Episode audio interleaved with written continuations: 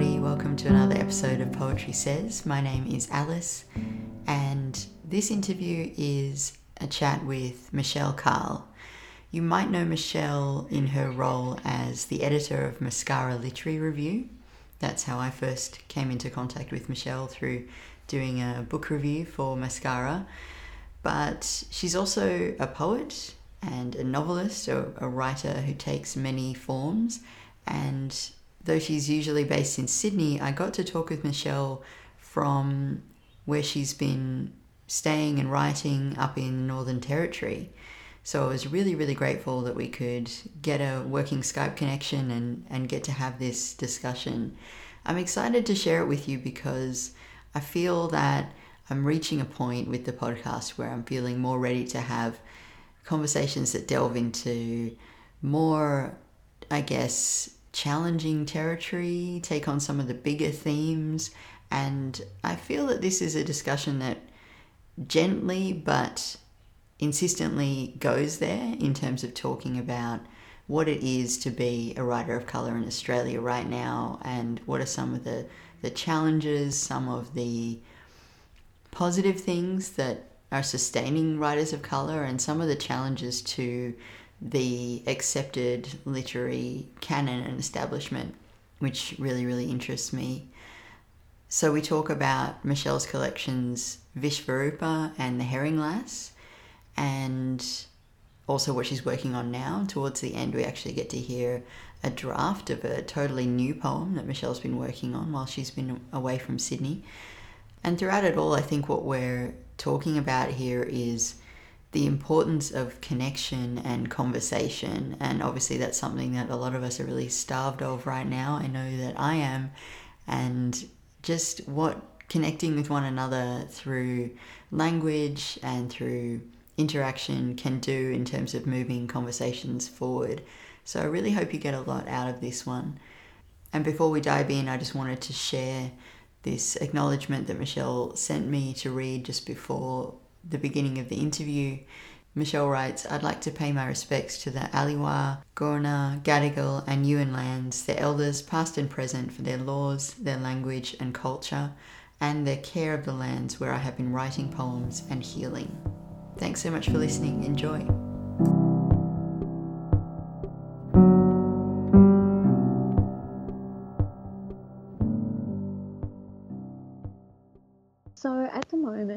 I'm in Aliwa country and um, I'm working on um, just fiddling away at poems when I get the chance.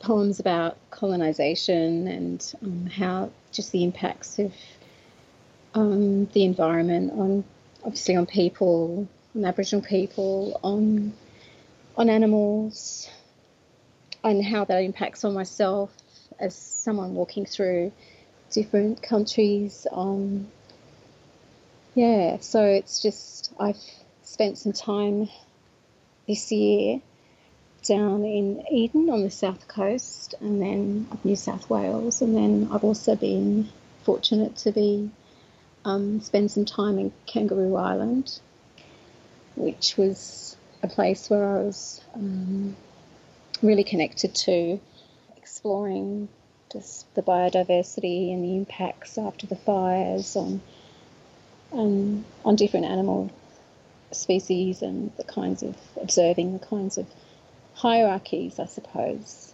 um, and the kinds of um, different um, struggles for land and how land is managed, and then the history of, of, of invasion and the history of of all of, of the traumas. Yeah, so that's kind of like I'm just trying to sort of feel my way through these things, and I've mainly been an observer. Yeah, an observer, um, experiencer, um, experiencing the emotions, observing images as a poet, I suppose. Um, I think that's part of my process. That's one of the things that is is a striking thing for me. I, I, tend to sort of like have images in my mind, but I'll keep them in my mind and store them in my mind for a while before I kind of sit down to write a poem. Yeah, taking photographs as well. Take I find that using my phone to take photographs is helpful because it's also a meditative process just to stop and you know to observe something and be in the moment um, so that's kind of been a relaxing and um, centering as well yeah when I've when I've been going for walks and um, yeah so that's that's kind of the project that I've been working on Alice mm. It's so exciting to talk to you at this point in the work, and it's also really lovely to hear, you know, voices and sounds of wildlife from where you are. Um, it strikes me as you're describing the project is there's some really clear through lines from your previous two collections of poetry, Vishvarupa and the Herring Lass. Most obviously, colonialism. And I was thinking as I was reading the Herring Lass it's described, it's been described as cross cultural writing.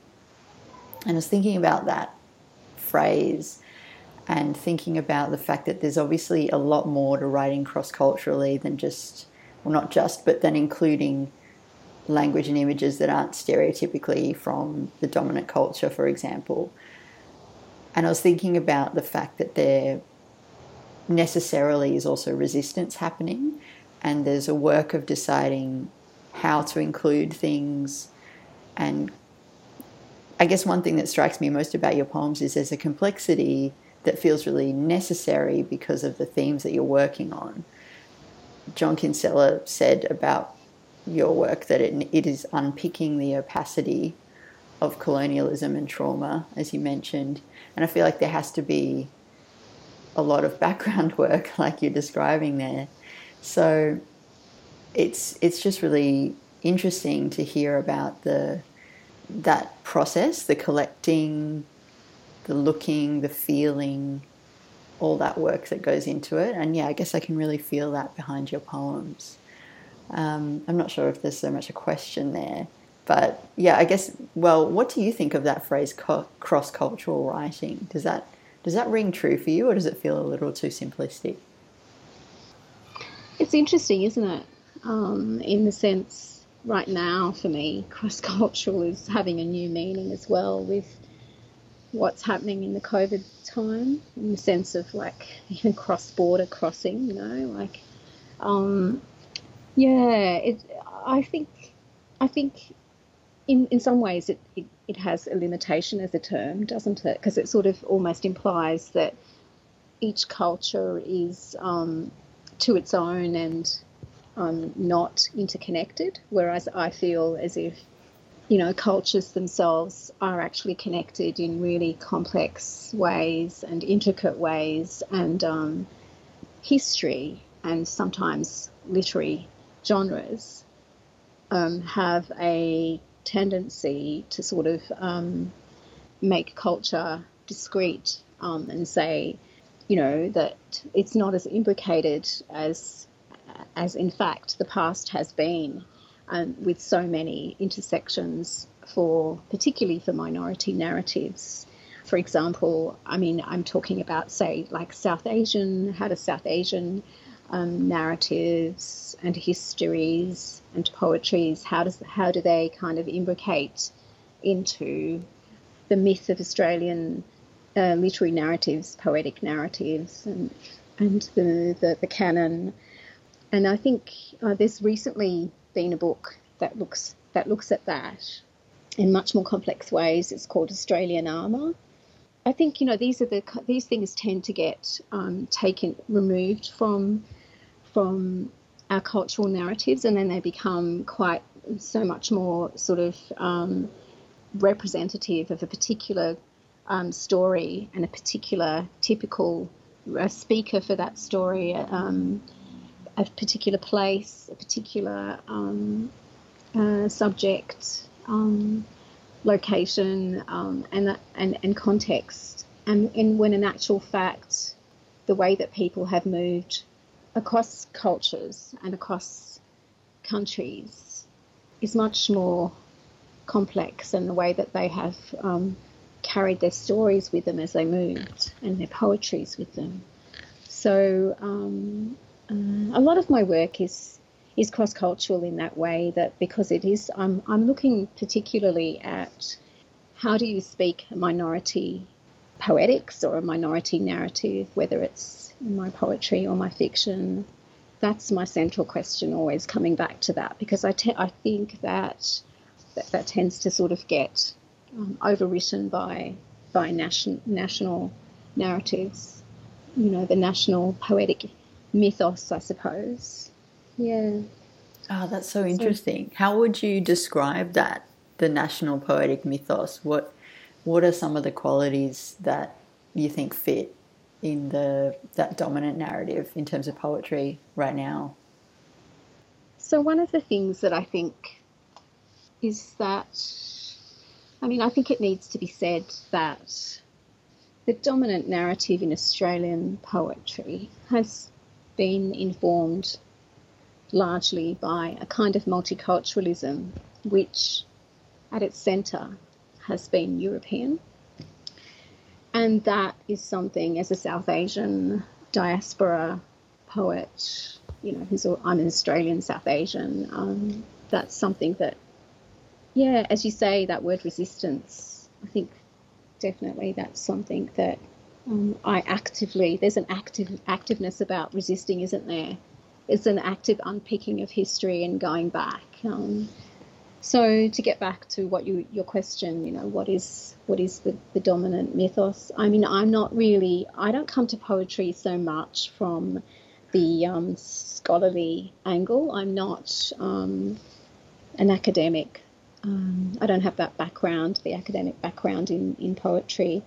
And there is a particular, I think, there is a particular academic school of poetics in Australia, which is quite a strong group of um, people and a group of scholars, and you know, it's it's it's quite a strong um, influence in the canon here, and I think that's great. I think that's um, really really awesome because it's important to have particular, you know, you know, it's important to be able to say how is Australian poetry different from other settler poetries and other post-colonial poetries, such as Canadian po- poetry or um, you know, North American poetry or English poetry or Irish poetry? How does it differ? And I think that's that's an important question. But I think as well that there's been perhaps an over emphasis on the white settler aspect. So what I look at in my work, as, as well as a critic, when I do critical work, is I'm, I'm looking at um, trying to um, recover to that picture or to that, that story, I'm trying to recover the, um, the non white settler aspects. Um, and, and I'm interested in how that's in conversation with um, First Nations narratives and First Nations people and, and their stories and their language. I think that's really going to be an ongoing conversation and dialogue but we have to start that dialogue somewhere, right? We have to make the first steps. There's so much ahead of us, but we have to, you know, make the beginnings.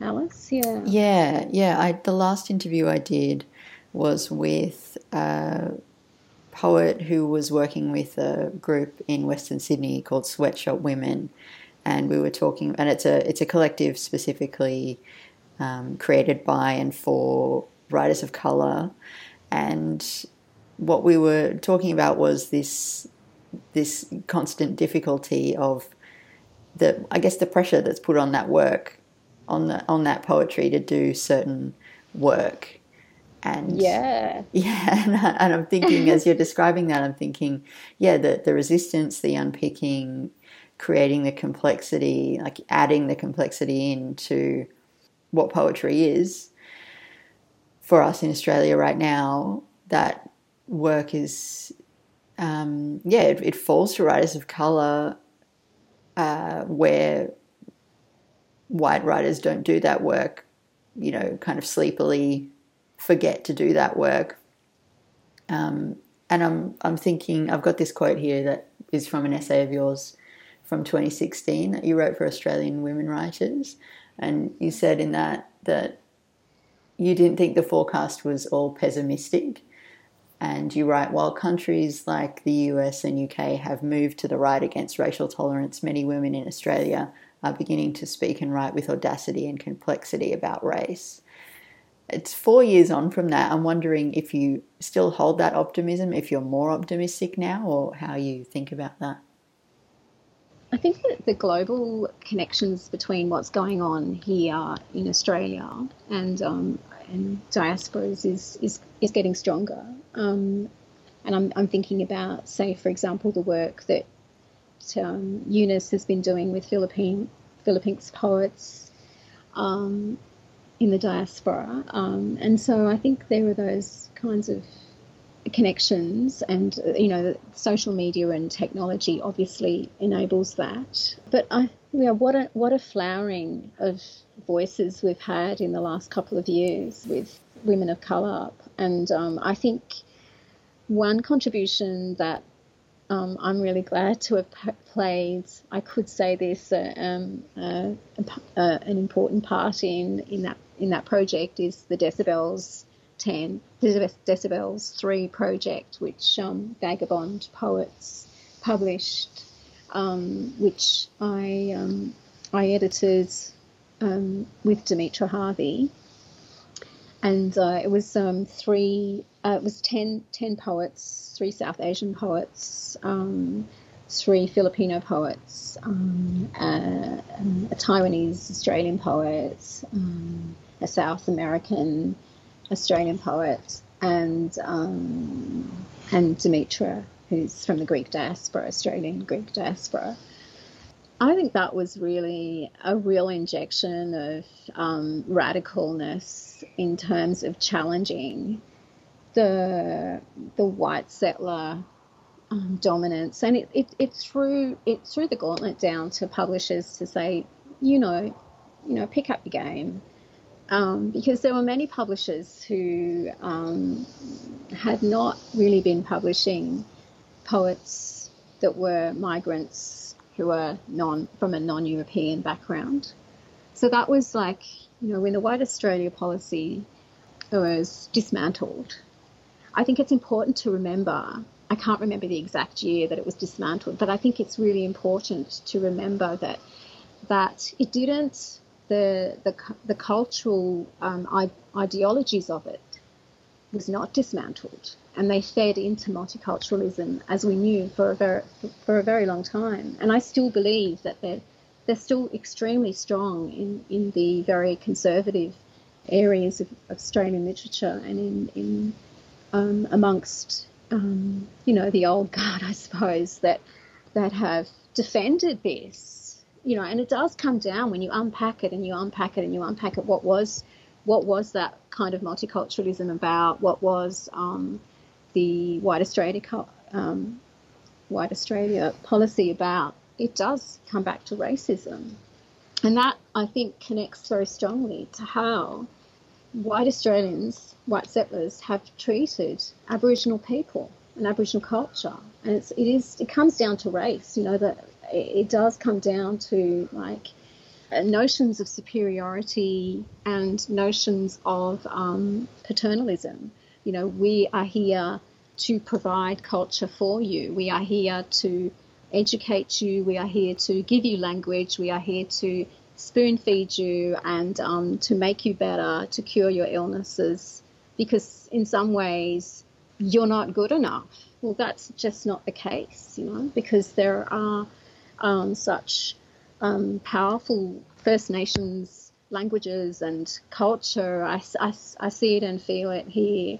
Um, it is just thriving and, and alive, and, and also there are remedies and there are there are laws, and um, and the same applies also to um, other other cultures who have settled in Australia as well. So I think this whole notion of, of like of, of white settler culture really needs to be challenged and it needs to also be directed towards um, scholarship because scholarship is actually an important element that that feeds into the investment of how you know how literature is invested.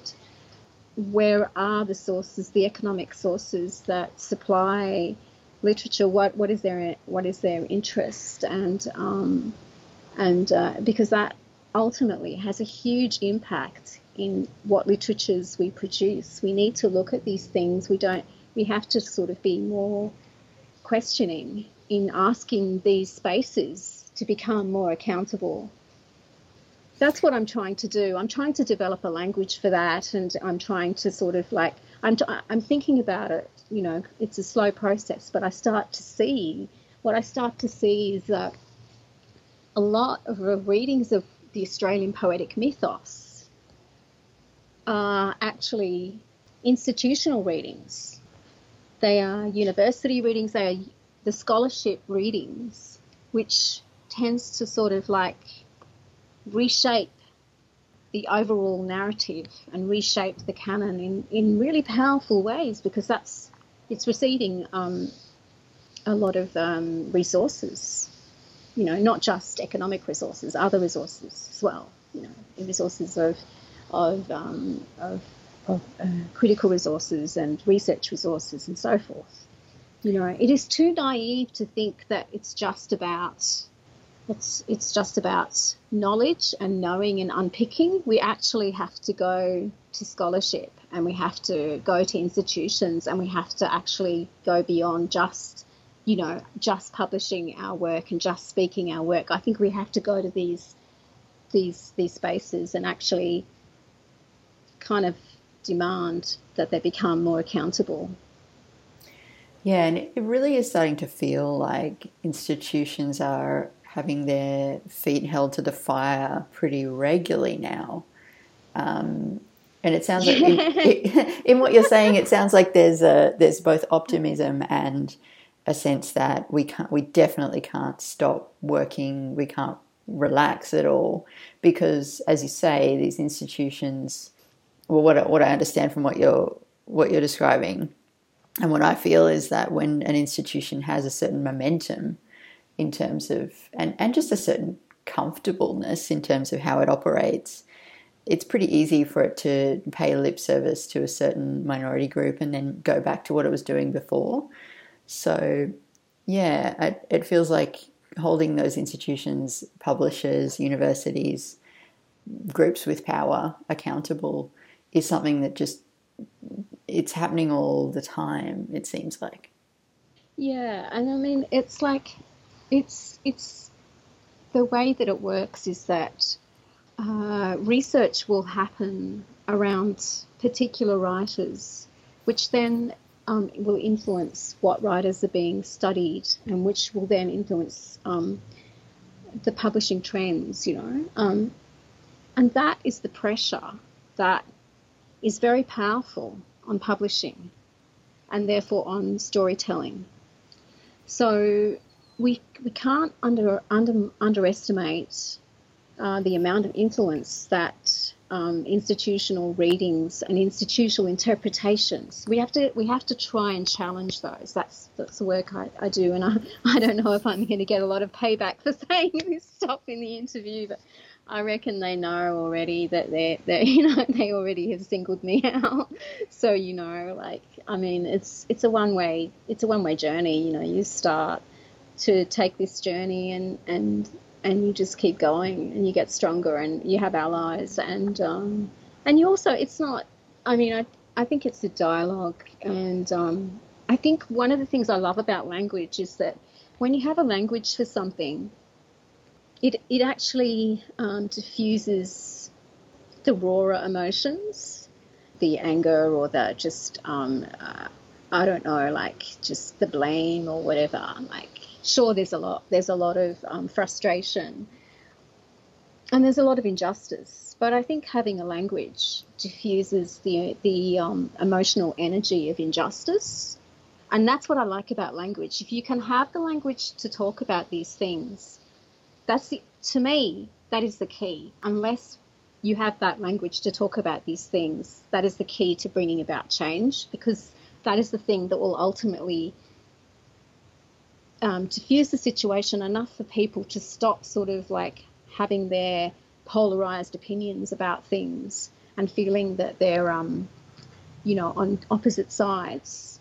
Um, in fact, you know, language is a communication. It's a connector. It's it's that's the power of language, right? So it's up to us to kind of use that language in, in and also to be strategic. That's an important thing. We have to be strategic, and we can be strategic in in very um, in very fair ways. You know, I think that I think those skills are things that you keep honing, and um, I think it's it, it is starting to um, feel like it's an energy and a power that is connecting many of us who are on the fringe and um, and also starting to become in dialogue with um, other industry people. Like recently, um, for example, there was like a panel um, with some of the journals and like a conversation with some of the journals. And as you know, you probably know that I, you know I, am the edit- I've edited Mascara.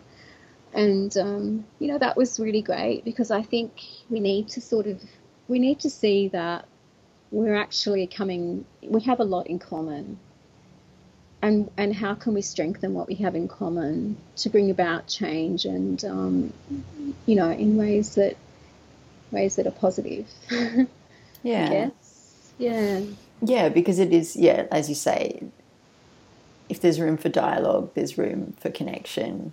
And if if there's if, if there's communication happening and there's listening happening there's just a higher chance of finding some common ground I mm. wanted to ask. Oh, sorry. Go ahead. Um, I was just going to say that you know we, we mustn't underestimate still you know the brutality of of what racism is and the brutality um, you know that the the actual power dynamic where which I see and I've witnessed in different ways um, which comes down to you know often enormous amounts of resources and power being misused, and uh, we mustn't underestimate that because, you know, although it sounds like it's all positive that we're moving in positive directions, you know, um, at the same time, what we're, you know, that there are enormous challenges to to um, to us all. It's people of colour, I think, writers of colour. There are enormous challenges, and and and um, I think it's going to be an ongoing thing but I'm glad to be part of it. Like I just feel like this is who you are. Like it's you know, as a writer, how can you dissociate from the issues that are real that affect us, not just you know our our stories, but also our lives in really real ways. We've all felt it. We've all felt the trauma. I'd say most most of us. You know, you, you can't become a writer and you know publish books um, without suffering from some of these traumas, you know, like from these in- injustices, they do actually have have a real effect on people's lives. In um, and so, uh, you know, I guess I feel that, but yeah, I try to bring these things into my poems. At the moment, I'm feeling like that um, the COVID 19 pandemic has had an enormous impact, obviously, and that's definitely something that's coming into into to what I'm writing about as well. Some some of the poems, you know, they do reflect on on um, or they do seem to be absorbing um, the conditions, you know, the conditions that COVID nineteen is kind of like placed on us. Yeah. So um, obviously, this is a huge, hugest challenge that we're all facing now as, as we're kind of going more towards virtual um, lives. You know, the, the increased domination of technology on our lives.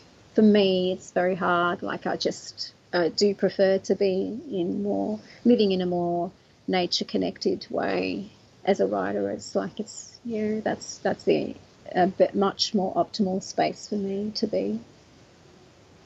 Yeah, I couldn't agree more. I, I so wish we were having this conversation in a room together in Sydney or somewhere, you know. um, yeah, it's it's and it's really hard to I find to write right now without, as you say, those conditions seeping into what you're writing. Yeah, and and I really appreciate that acknowledgement that you're making of just how brutal and and hard it can be to to write and publish as a writer of color and something that, that that does come through in your poems is that the writing of poetry is not always a happy thing. There's a line in one of the poems from the Herring Lass that I really love called Castrato, where you say poetry raids every layer of self respect, so I can no longer read newsprint, let alone the opening sentence of my 10th surplus draft. And uh, Mm-hmm. also in a poem called Mumbai by Night, you say time is a fixed currency without counterfeit, so brief it leaves me cheating myself with words. And yeah, I guess I just really appreciate the acknowledgement in your work that, like, writing, sometimes we hate poetry. Sometimes poetry is just like, I don't know, it, those lines expressed my own relationship with poetry, which is not always positive. It's not always, I love poems. I love writing poems. Everything's happy. Mm. You know, it's like mm-hmm. sometimes it's hard and you just kind of hate it yeah, and I just really appreciated yeah, those. You do, don't you? It's like, and yeah, you, you do. You can spend like all this time, right, and sitting at a page and not really knowing it's not really getting there. It's not. It's kind of really stuck. So it's you know, sort of and, and and you then you're thinking, what am I doing? What am I doing with my life? Sitting here, you know, I could be doing so many things. I could be yeah, I think that the the writing life is so hard that way because um, the t- the time that we're spending writing is a loss. Each each moment is a loss that we could be actually living our lives. And um, in my personal life, which I don't talk about, but I would say this that oh, a lot of regrets, so many regrets, but you know you can't change them, and they're deep regrets. You know they're deep. They'll that have scarred me, like um, in my closest relationships. Um, uh, but I, it's a, it's a funny thing. Like when I say regrets, it's like I'm not the sort of person to regret what's happened in a way, but um, I would say more like this: if I had my time again, you know, I would I would I would give back all the books. Totally, I would give all the books back for some of the things I've lost.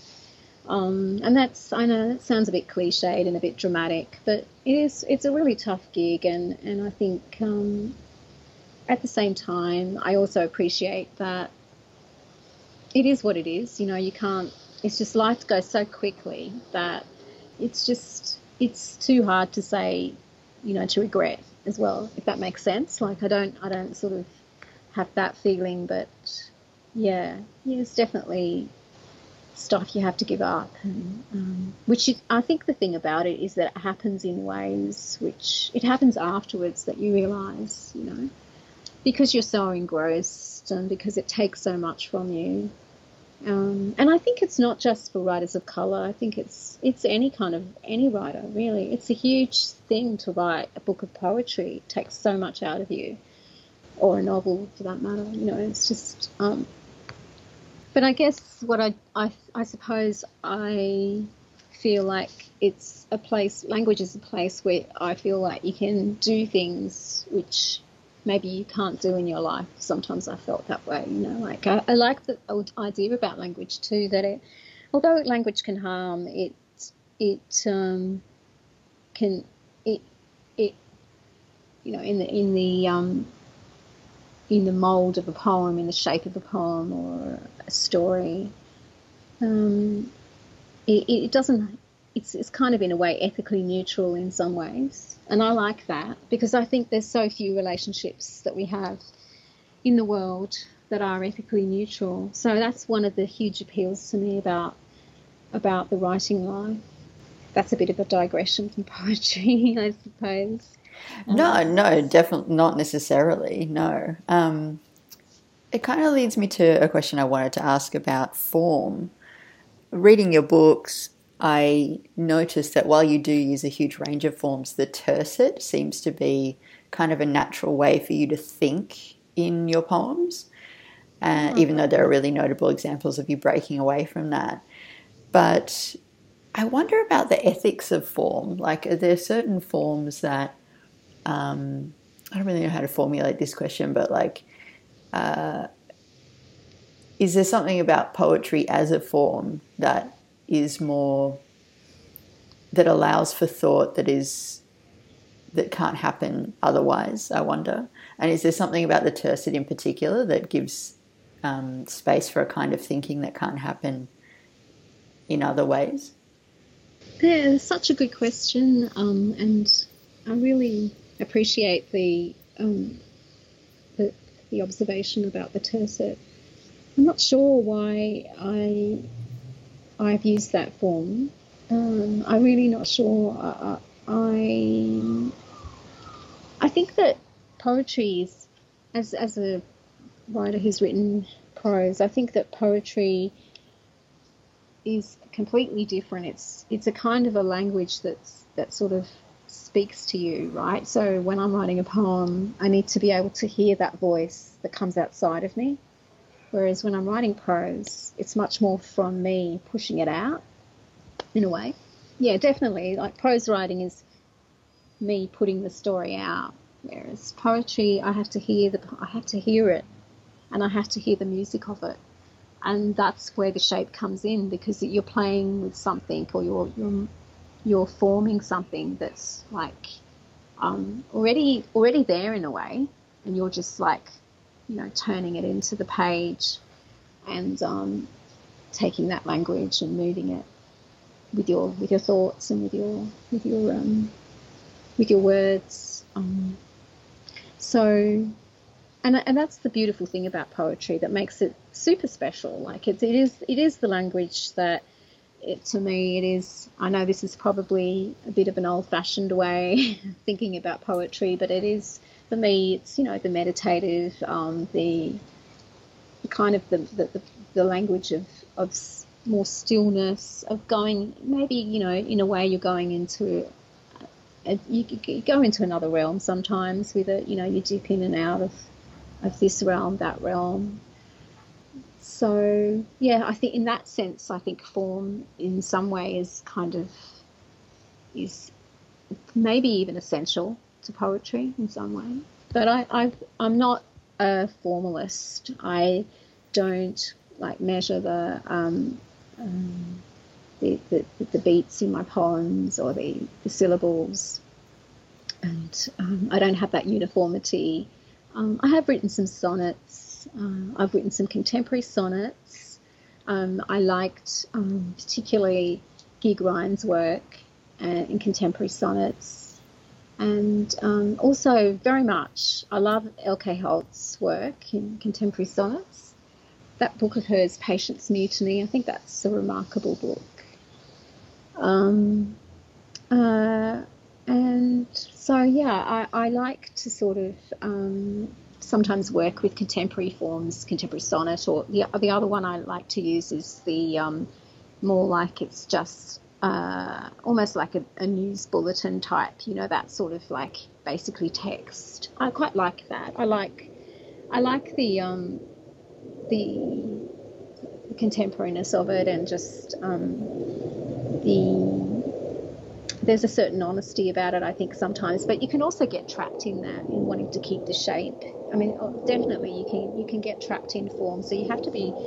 I try to, to, to sort of to keep things um, the voice the, the, the, the, voice of the line. It, it, it shouldn't be too bound I think to to the form. It should it should each line should be a strong line that's not kind of compromised because you want to sustain a particular form that looks good on the page. Yeah. So um, it's about kind of finding out what your strengths are as a poet and um, and and also you know we have moments as poets where it's working really well and times also times in our poetic career I think when it's working really well. And there are other times when when we need to give ourselves more time maybe because you know you, you don't want to exhaust the tropes as well yeah, that slowness really comes through. I mean, these two books that I have here, Vishvarupa and The Herring Lass, they, they feel as if they're representative of just just many, many months of deep thinking, research, drafting, redrafting, editing. Yeah, but as you say, they don't they definitely don't feel subservient to any form or any pattern necessarily either. yeah, just so much energy, so much time and energy. um, yeah, in some ways, like I sort of, you ask yourself the question, like, should I should I write something that's not as like um, you know maybe maybe sort of a freer a freer use of my voice. Um, and I and and when you when you're reading some of the poetry that that that's been published recently as well um, yeah there's, there's a great appeal to the, the strong free um, rhetoric that addresses some of the issues we, we've talked about Alice. So, yeah. um, you know, like, yeah, and, and especially when we're in a time, a contemporary time, and a contemporary moment that is is um, so problematic and so fraught for people, and our lives are really, we're probably facing one of the greatest challenges to our lives um, that we have known. Um, so, I think it, it, it calls for something. It calls for something that's direct and strong, and so that so that's something that that that I'm thinking about as well. Like I, yeah, I think I though I do think I'm I don't feel that I'm in a rush um, with poetry uh, because I feel like I've already done a lot, and um, uh, or I, I feel like I've done a lot in the sense that for myself anyway, not maybe for other people, but for myself, I feel as if I've covered a lot for the things that I wanted to approach the subjects.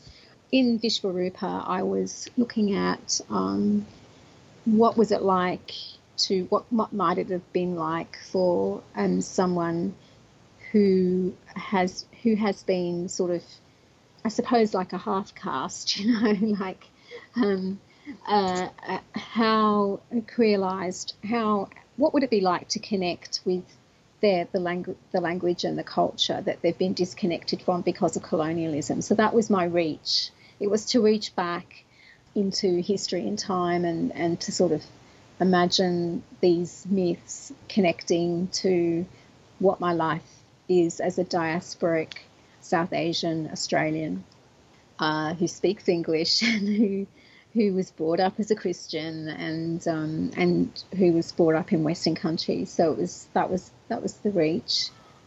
And then I wanted to in the Herring Lass, I wanted to um, look at um, human and, and and animal migrations from northern perspectives as, as well. Come, some some coming to Australia, sort of northern northern hemisphere Antipodean connections, because I did spend time living in the northern hemisphere, and I I wanted yeah I wanted to sort of like I wanted to I thought that these kinds of narratives would also be relevant for other Australians who'd who um, who you know who, who've migrated from the northern hemisphere or have the history of that migration. So some of those poems did engage with that. So those two books did cover um, many things that I wanted to sort of write about, I suppose, in some ways. Um, so I, I, don't feel particularly in a hurry with with um, the work that I'm working on, and yeah, just sort of feeling just grateful for whatever um, life can offer to to connect poetically and whatever feeling humbled as well with with sort of there are so many strong, powerful poets out there, and feeling humbled to be part of that community really, and grateful for that those connections. I've made some wonderful um, connections and friendships, and um, conversate had lots of great conversations. I mean, you mentioned um, sweatshop you know, it's it's been lovely to, to sort of you know meet so many young um, writers and yeah, I've also felt grateful to be part of um, sort of helping some of the writers as well. That's been a, priv- a great privilege for me, and it's wonderful to see them going on and doing more work. That's fantastic. So, you know, in Decibels 3, in that series, there were some wonderful poets in that series. Jessie Tu comes to mind, and um, Sumudu Samarawikrama, who has got a collection of poems coming out next year with Cordite. of Dimitra, who I've mentioned, um, and Ariel Riveros. He's a really fantastic um, poet uh, who writes about mental illness a lot in really interesting ways and really powerful ways. So, um, yeah, it was just really fantastic. And um, also Misbah, Misbah, um, who uh, is a fantastic poet as well. So I, it's been a great privilege to watch the writers and to be, you know, to feel that I've contributed in a very small way to um, to that to that flourishing is you know it's great. So it's pretty awesome, and I think more to come. Yeah, bring it on. You know, and bring it on. Absolutely. Yeah, yeah, yeah. Like you say, yeah. it does. It does feel like a moment of flowering, which is really wonderful. Um, I've kept you for over an hour now. Was there anything else that you wanted to share that's on your mind, poetry wise or otherwise, before we wrap up? Oh, I, I feel um, I feel we've covered quite a lot, right, Alice? Like definitely, yeah, yeah, yeah. No, it's been so awesome to talk to you, and um, so so appreciate you reading my work and and um, dialoguing with me about my process and what I've been up to lately. It was really awesome, and so grateful for that. Yeah, oh, it's been a, a pleasure really for awesome. me as well. Yeah. Um, maybe, I don't know if you have your poems to hand or if you'd like to take us out with a poem. Would that be yeah, possible? I'd love yeah. to. I'd love to. Let me, um, let me read you. I want to read you this one. It's called Augury, Vivonne Bay. It's just a draft at the moment, so bear with me. I remember standing on the dunes, night loosening, sunset's crimson ribbon stretched along the dark spine of hills, wallabies darting hurriedly through the reserve, the phone ringing, a crunch of tyres over gravel, the high beam of a four wheel drive, a commuter or a surfer in his ute passing, while in another time zone, a man on his way home from work pulls over by the roadside. I know his song, the voice is lustrous as abalone shell words, neat as haystacks, could tumble down to crush my bones. A clavicle or collarbone, a circle of wrist, the darkness penetrates. We laugh carelessly under a panoply of, with the stars on parole, each of us guilty of negligible crimes. Yesterday, I drove back from Penneshaw, dodging possums, echidnas, tammar wallabies. I almost hit the bilk of a kangaroo tannin skinned, strapping, she hopped slowly, awkwardly, off the bitumen. My front wheel ran over a parcel, softer than timber, and I screamed. So many animals die this way. Someone writes a book of recipes for roadkill. The forecast spells rain and lightning. It is almost winter months since the fires burned deep scars. Yet the absurdity of bonfires ablaze on the hills, the farmers drunk, landholders slashing the fields, how to settle the value of a stray sheep in the Museum of Massacres. Neighbour, lover, I witness the force majeure with seaweed in my teeth. The man drugs me with his delicate tongue, and I rise rebelliously.